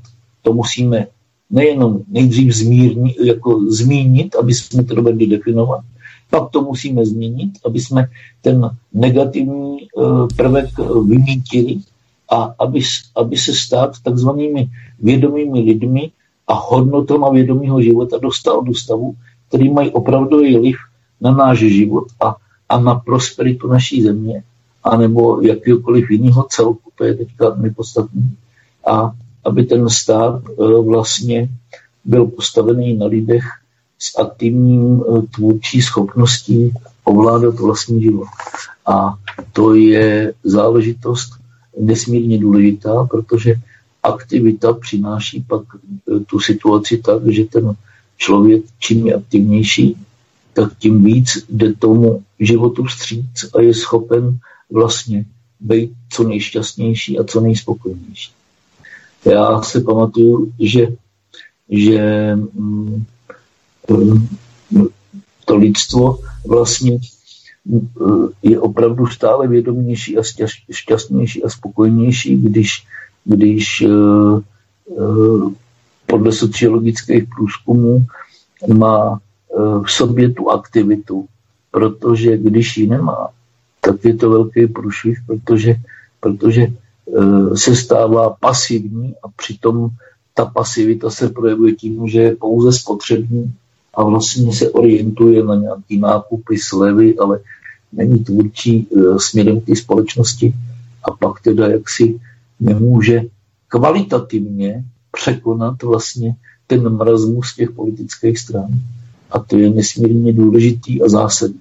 A není to žádná subjektivní forma vlastně vnímání těch věcí. Je to něco, co, co je naprosto objektivní a, a co vlastně e, spolu přináší e, takový zvláštní moment. Víte, mezi řadovými občanama jsem vypozoroval ještě jeden takový ten zásadní střed. Je tady v podstatě hm, vrstva lidí, kteří mají pocit, že to můžou dokonce ignorovat, protože e, všichni ty, kteří jsou nasysleni v těch standardních politických stranách a ničejí tady vlastně tu společnost z jejich úhlu pohledu 30 let, tak to jsou zrádci a s těma se nebudeme bavit a my jsme anarchisti a my na to prdíme, protože my jsme nadále pořád ještě v Československu, protože vlastně z jejich pohledu Československo bylo rozdělené nezákonně a jako co bychom se tím zabývali a, a dokonce jsem se tuhle dozvěděl, že e, některý člověk, e, který ho nebudu teda jmenovat, tak dokonce roztrhal svoji občanku, protože on není žádným příslušníkem České republiky, on je Čechoslovák. A, a, a zapomínají na to, že vlastně tady ještě je taky naprosto korektní vůle slovenského občana, který naprosto uh, správně uh, má právo nechtít žít v Československu v té v federativní podobě, která ve své podstatě ve své podstatě ani nebyla dvakrát korektní vůči slovenskému občanovi. Takže já, když se nad tím zamyslím jako Čech a když si vzpomenu na éru a dobu třeba prezidenta Novotního, tak si to uvědomuju, že že to chápu vlastně, že, že vlastně e, ten Slovák naprosto objektivně nechce být v nějaký takovéhle společnosti, kterou to Československo představovalo. A dneska e, si myslím, že vztahy mezi Čechama a Slovákama jsou fajn a jsou prima, ale když by se měla ta republika obnovit, tak určitě musí mít konfederativní nějaké, nějakou podobu. A, a to jsou prostě věci, na který, e, který, na který nejsou vlastně ve svých diskuzích ty, ty občany vlastně vůbec připravení a, a nemají tam vlastně v tom žádnou harmonickou schodu. A ta, aby se tak mohlo stát, tak vlastně e, se to musí nastartovat. Protože musíme docílit nějakých hodnot, vlastně, který, se, který vychází z nějakého desatera původního přikázání. Já teďka pominu takové ty základní hodnoty, jako já nevím, nezabiješ, nepokradeš, Eh, nepromluvíš křivýho svědectví, nebo, nebo já nevím, nesesmilníš, eh, eh, nebudeš pomáhat nezišně všem, kteří to potřebují, ale jenom těm, kteří budou potřebovat tu pomoc opravdu od tebe a budeš ctít svoje rodiče a takovéhle věci. Ale, ale tam musí být taky i to, že se ten občan musí vzdělávat ve všech sférách a všude tam, kde může, aby ta jeho, jeho pozitivní eh, vlastně eh, nabitost té jeho osobnosti vlastně stále stoupala, aby, aby uměl myslet kriticky, aby nepodléhal omylům, aby se prostě nestával tím otrokem, protože eh, aby se člověk nemohl stát otrokem, tak musí být doopravdy vzdělaný, musí se umět dovolat svého práva, který je porušovaný tou společností vůči němu. A to jsou všechno vize a nový pojetí svobody, ke kterým se ten občan musí dopracovat.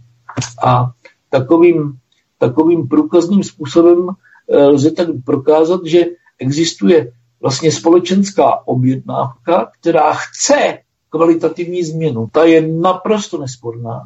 A výzva k obnově zdravého jádra společnosti je prostě na stole ale máme potenciál tohleto třeba uchopit a dokázat to zrealizovat, protože, protože my se zabýváme hodnotama vědomého života, protože pojem vědomý život není nějakým, já nevím, binárním pojmem nebo něčím podobným ve smyslu buď to je, anebo není a tak dále. Žádný černobílý vidění tady ne, neexistuje. Já bych ho definoval tak, že čím vědomější život žiješ, tím jsi šťastnější, spokojenější, úspěšnější, ale hlavně mojí, protože zbytečně nenarážíš do svého okolí, protože způsobuješ míně rodinných konfliktů, neotloukáš si zbytečně palici s provinutím teda hlavu o problémy, které se vyskytují kolem tebe a to žití vědomého života ti vlastně snižuje tu, tu pravděpodobnost vzniku konfliktů a vlastně pomáhá ti v tom, protože jsi hodnotnější v tom smyslu, že dokážeš pomáhat i druhým a vnímáš vlastně tu situaci z toho pozitivního úhlu pohledu na věci. A aniž by si to dokázal třeba uvědomit, tak najednou zjistíš, že, že ta tvoje kvalita sebou přináší takovou vyšší vážnost. Ti ostatní si, si řeknou, dobrý člověk, on dokáže tohle, tohle, tohle a není hašteřivý, není konfliktní a nějakým způsobem mu jde o to, aby byl pozitivní. A, a ta náprava světa, e, ta je na stole a nebo i České republiky a my nejvíc pomůžeme tak, že budeme usilovat právě o ten aktivní vědomý život a že, že budeme přát tu svobodu druhým, že jich budeme respektovat, že nebudeme vlastně uh, uzurpovat si věci uh, nadmíru, takže vlastně naše svoboda bude větší než svoboda třeba mého souseda. To je přece nesmysl. Musíme prosazovat rovnost všeho druhu a rovnost všech, protože rovnost neznamená stejnost, ale, ale spravedlivý vyvážení všeho v životě, jak negativ, tak pozitiv. My musíme podporovat morální, etické jednání, potlačovat nemorální a neetické jednání. Musíme věnovat část svého volného času neustálému sebevzdělávání, abychom byli, abychom byli kvalitativně výš a přiblížili se tím moudrosti. Proto pochopitelně skutečná hodnota člověka a jeho činu je možná jednodušší, protože lidi jsou zvyklí, nebo dokonce jsem se potkal i s člověkem a ten mě to byl velmi pragmatický a šikovný chlap a ten mi říkal, jako, víš, já to vnímám tak, že stačí se řídit jednoduchýma principama 5M, nebo nám, jak to myslíš? A on mi říká, nelhát, nekrást, nepodvádět, neubližovat a vůbec jako obecně neškodit. A byl to mimo jiné Petr Havlíček. A, a já jsem musel uznat, že má pravdu, ale, ale není tam eh, ten obsah, směrem k té fundovanosti, k té části toho života, kdy vlastně musíme prokázat určitou míru jisté tvořivosti a nadhledu a nějakých prostor, který prostě potřebujeme k tomu, abychom byli schopni úspěšně řídit.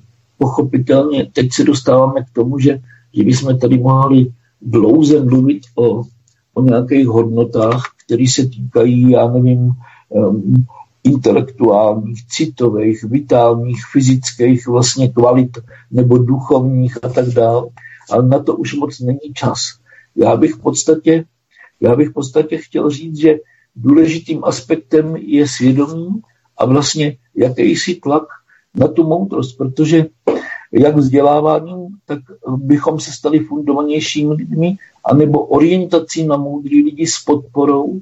A a teď snad už zbývá jenom dodat, že čím se vyznačuje vlastně, když budu eh, chtít být uh, faktický, čím se vyznačuje ta moudrost těch lidí a, a, a já prostě, když jsem nad tím přemýšlel, tak jsem došel k závěru, že moudrý člověk je vlastně vědomým člověkem, který vyznává hodnoty vědomého života a vyznačuje se velkou mírou pracovitosti, skromnosti, statečnosti a smyslem pro spravedlnost vlídností, trpělivostí a čestností, jistou mírou vlastně skromnosti, soucitu, pokory a bdělosti, čistotou a to vystihuje tu základní sránku vlastně moudrých lidí.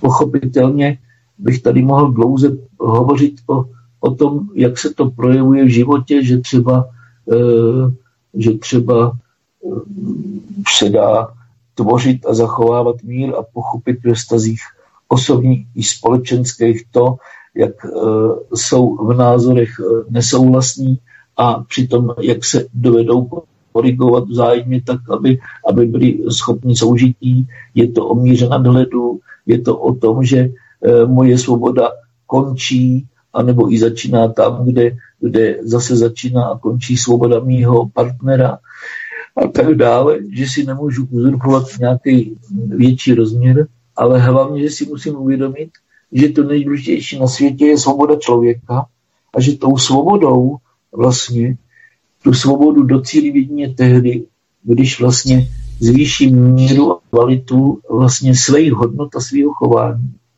A pak se teda svoboda stane naprostým luxusem, který bude k dispozici nám všem a bude nám líp, protože bohatství nebude nikdy k dispozici nám všem.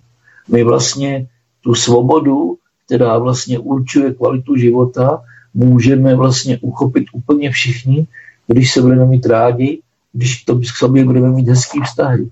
A já když teda teďka úplně nakonec se pokusím eh, závěrem říct, jakýma základníma hodnotama vlastně lze charakterizovat ty hodnoty vědomého života, tak bych eh, vyjmenoval těchto pět eh, vlastně zásadních věcí.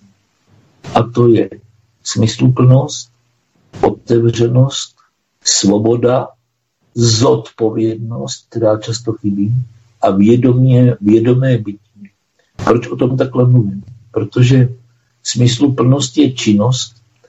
Smysluplnost je činnost, je prvním předpokladem pro to, abychom chtěli dělat, proto jsme smysluplní, chtěli něco tvořit, a proto se věnujeme v první řadě tématům a projektům, které se přímo týkají života a dávají tomu životu smysl.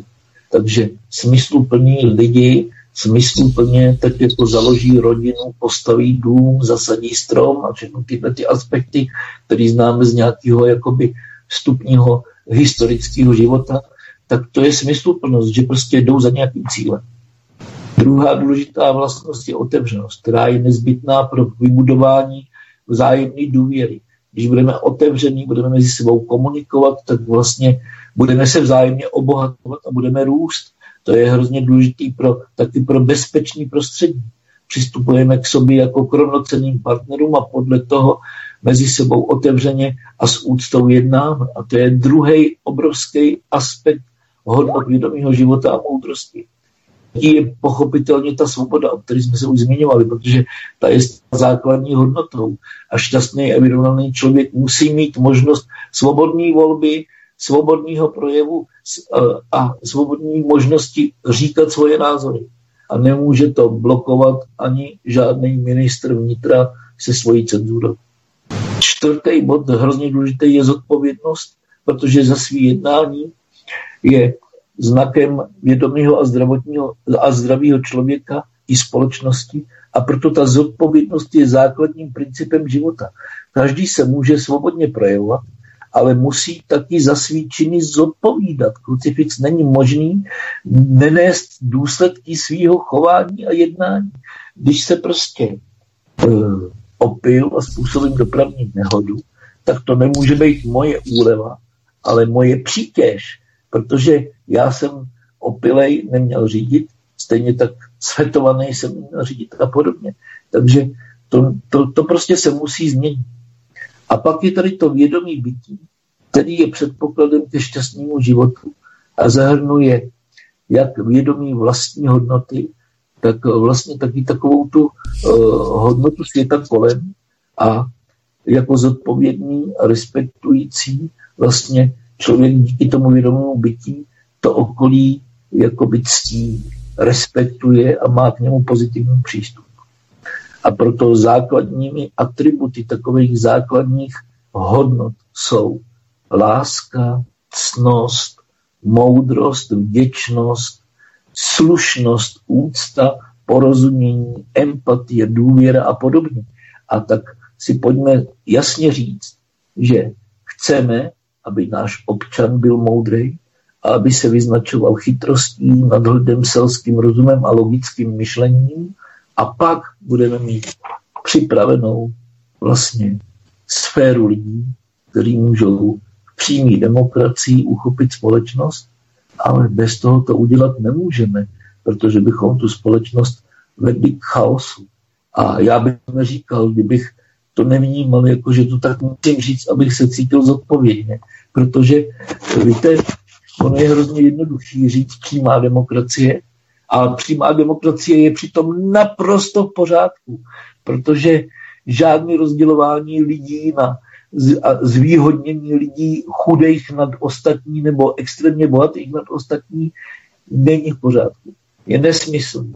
Ale proto, aby všichni lidi se mohli podílet na řízení společnosti, musím vytvořit ten drive a tu cestu v těch intencích, jaký jsem právě teďka zmínil. No.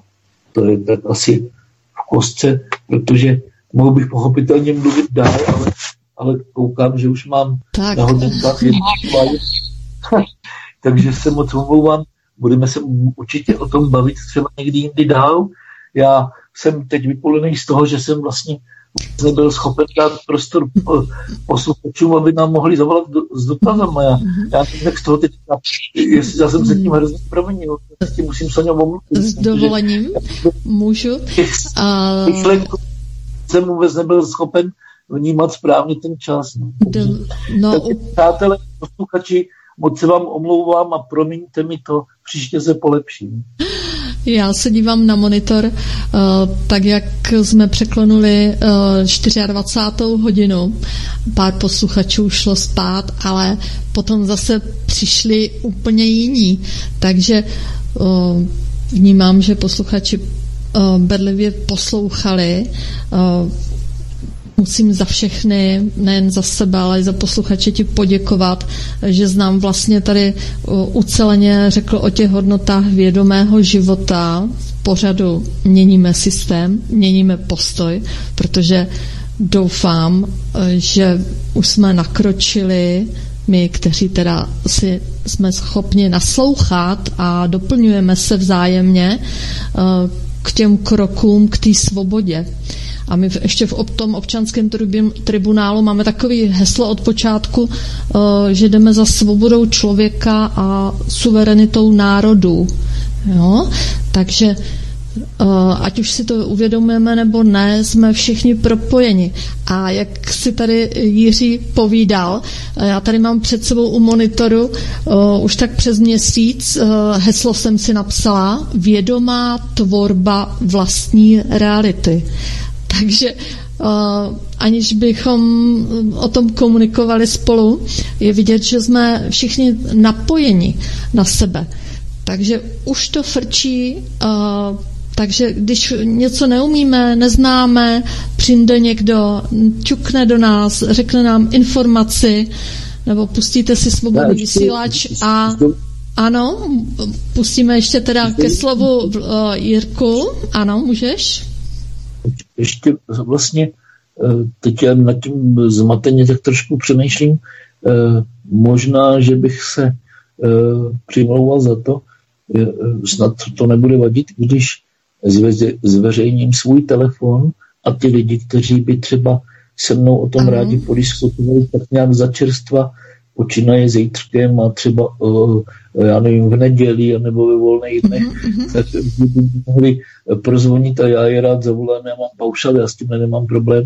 Tak. Takže, Můžeš takže vlastně, nadiktovat, Jiří? Můžu, můžu nadiktovat svůj telefon, který je 608 566 088 a lidi, kteří by měli zájem i zapojit se do naší práce, anebo nějakým způsobem přispět k tomu, aby, aby ty pozitivní e, osobnosti mezi námi rostly, jako jak se říká, houby po dešti, tak e, já bych to uvítal a, a, a právě proto, že, že vlastně se snažím držet ten drive toho, že že to nějak nepersonifikuju, nikdo není strkaný do nějakých subjektů eh, politických nebo do nějakých politických hnutí a pojď k nám a tak dále.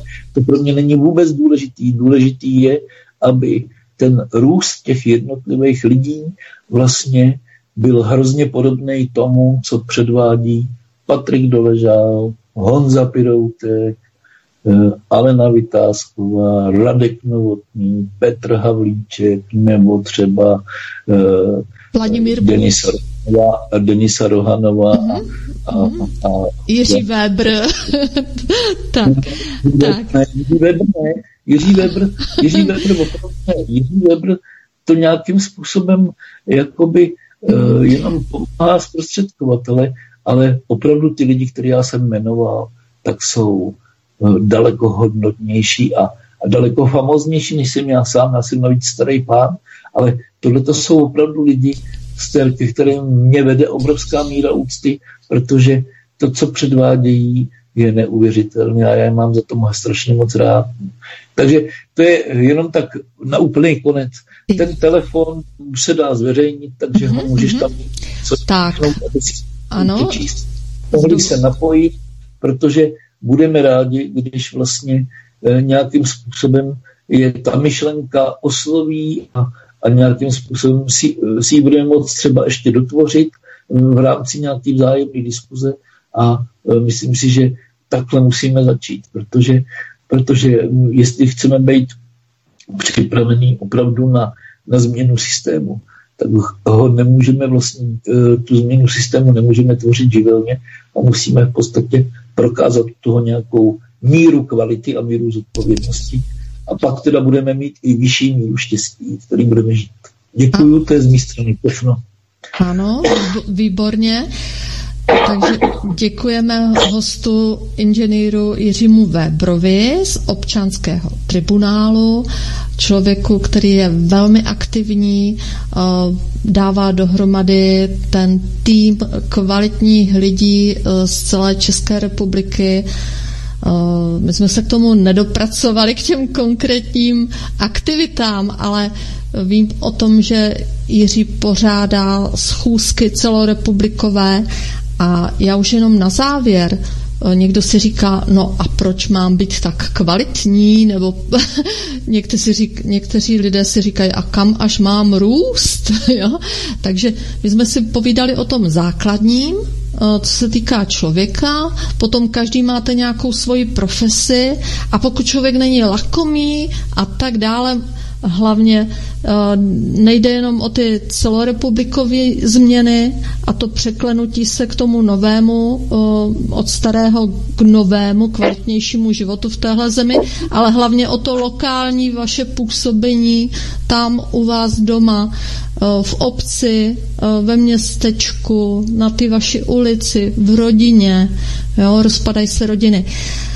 Takže určitě napište, můžete napsat i do studia eh, CS, i slovenští občané, nebo lidé, já už bych radši říkala lidé, protože cítím nějak ehm, do budoucna, že eh, to slovo občan jako pomine. To ještě to překlenující se, že překlenujeme toho občana ve vědomého člověka, který o sobě rozhoduje. Takže žijeme ve vlastní zemi, takže si budeme tady určovat svoje pravidla, ale musíme se celospolečensky domluvit na tom. Jo, nejde, eh, nemůžeme to nastavovat eh, a to snad už nikdo ani nepřipustí eh, totalitním stylem, jak to známe z dřívějších dob. Takže do studia můžete psát malým svcs.studio cs zavináč gmail.com Můžete se podívat na stránky občanského tribunálu občanský tribunál .com anebo i na slovenský tribunál občianský tribunál.sk a Jirko, doufám, že můžou volat i slovenští občané. V tom případě musíte Eh, dát před to číslo plus 420 a takže záznam tohoto vysílání dáme do archivu a to telefonní číslo s dovolením tam napíšeme i třeba s e-mailem. A Jiří, když tě máme ještě takhle uh, na tom Skypeu, uh, přijmeš ještě pozvání do dalšího vysílání, tady se nám otevírají další podtémata takže byli bychom rádi, kdyby si za námi přišel aspoň jednou za měsíc a přinesl nám nějaký uh, aktuality. Tak budu se snažit, i když, i když se přiznám, že ten můj uh, měsíc je hrozně nabitý, protože já ještě taky mám nějaké aktivity, které jsou směrem k handicapovaným seniorům a, a vůbec k handicapovaným lidem, který jsem si podržel, i když už jsem čerstvý důchodce, ale nějak tak jsem uh, neuměl ty lidi opustit, protože protože o to strašně moc stáli, abych, aby mě nestratili a tak jsem to přijal. Takže ještě mám nějaké jakoby pracovní povinnosti a rozjíždím právě zase ještě další eh, aktivity, které eh, nevím, jestli se mě povedou, tak jsem zatím o nich vůbec nemluvil, ale tak mám toho dost, ale budu se snažit. No neříkám, že jednou za měsíc, ale třeba, třeba jednou za šest týdnů by to možná šlo. Dobře. A pokud by bylo něco schudného, nějaká říkám, schůzka nebo otevřené jednání, kde by mohli někteří eh, lidé se zapojit, eh, byli bychom ano, rádi, kdyby nám dal vědět, eh, vyvěsíme to na ano. svobodném vysílači, dáme vědět do éteru. Dobře, takže pro dnešek se se všemi loučíme. Uh, ano, krásný přeji, den nebo přeji, krásný večer. ano. No. Noci dokonce můžeme říct noci. Tak, někteří budou poslouchat ze záznamu v příštím týdnu, takže se mějte krásně a schutí do těch změn.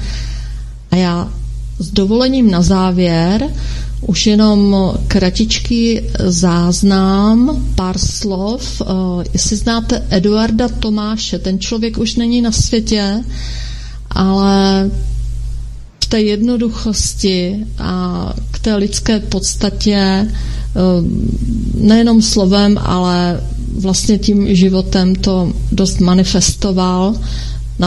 Naplnil teda v závěru života i Lucernu se svojí ženou eh, Mílou Tomášovou. Takže mějte se krásně a ke změnám. Dobrou noc. Dobrou noc. Lidi dostávají to, jaký jsou. Nikdy nedostávají nic jiného. Proto když se nezmění lidi, tak se nezmění situace. Tady se musí začít, v srdci se musí začít, ne někde Bůh ví, kde je nějakého kostelíčka nebo já nevím u čeho. To už je jedno, nebo u karet, to je furt jedno. Musí se začít v srdci. Když se změní povaha člověka, změní se i svět. Jinak to nejde, protože tady je základna. Že myšlenky jsou, jako bych řekl, podkladem skutku a skutky jsou výslednicem těch myšlenek, ale jsou to přímo, jako bych řekl, tvoření toho světa, teď podle toho se to dělá. Podle toho jsou války nebo nejsou války, že jo? Vy to se naštveš nebo seš hodnej. No, tak, takhle to bude. Lidi si to udělají sami. Ne, aby přišel nějaký deus ex machina a tady to nějak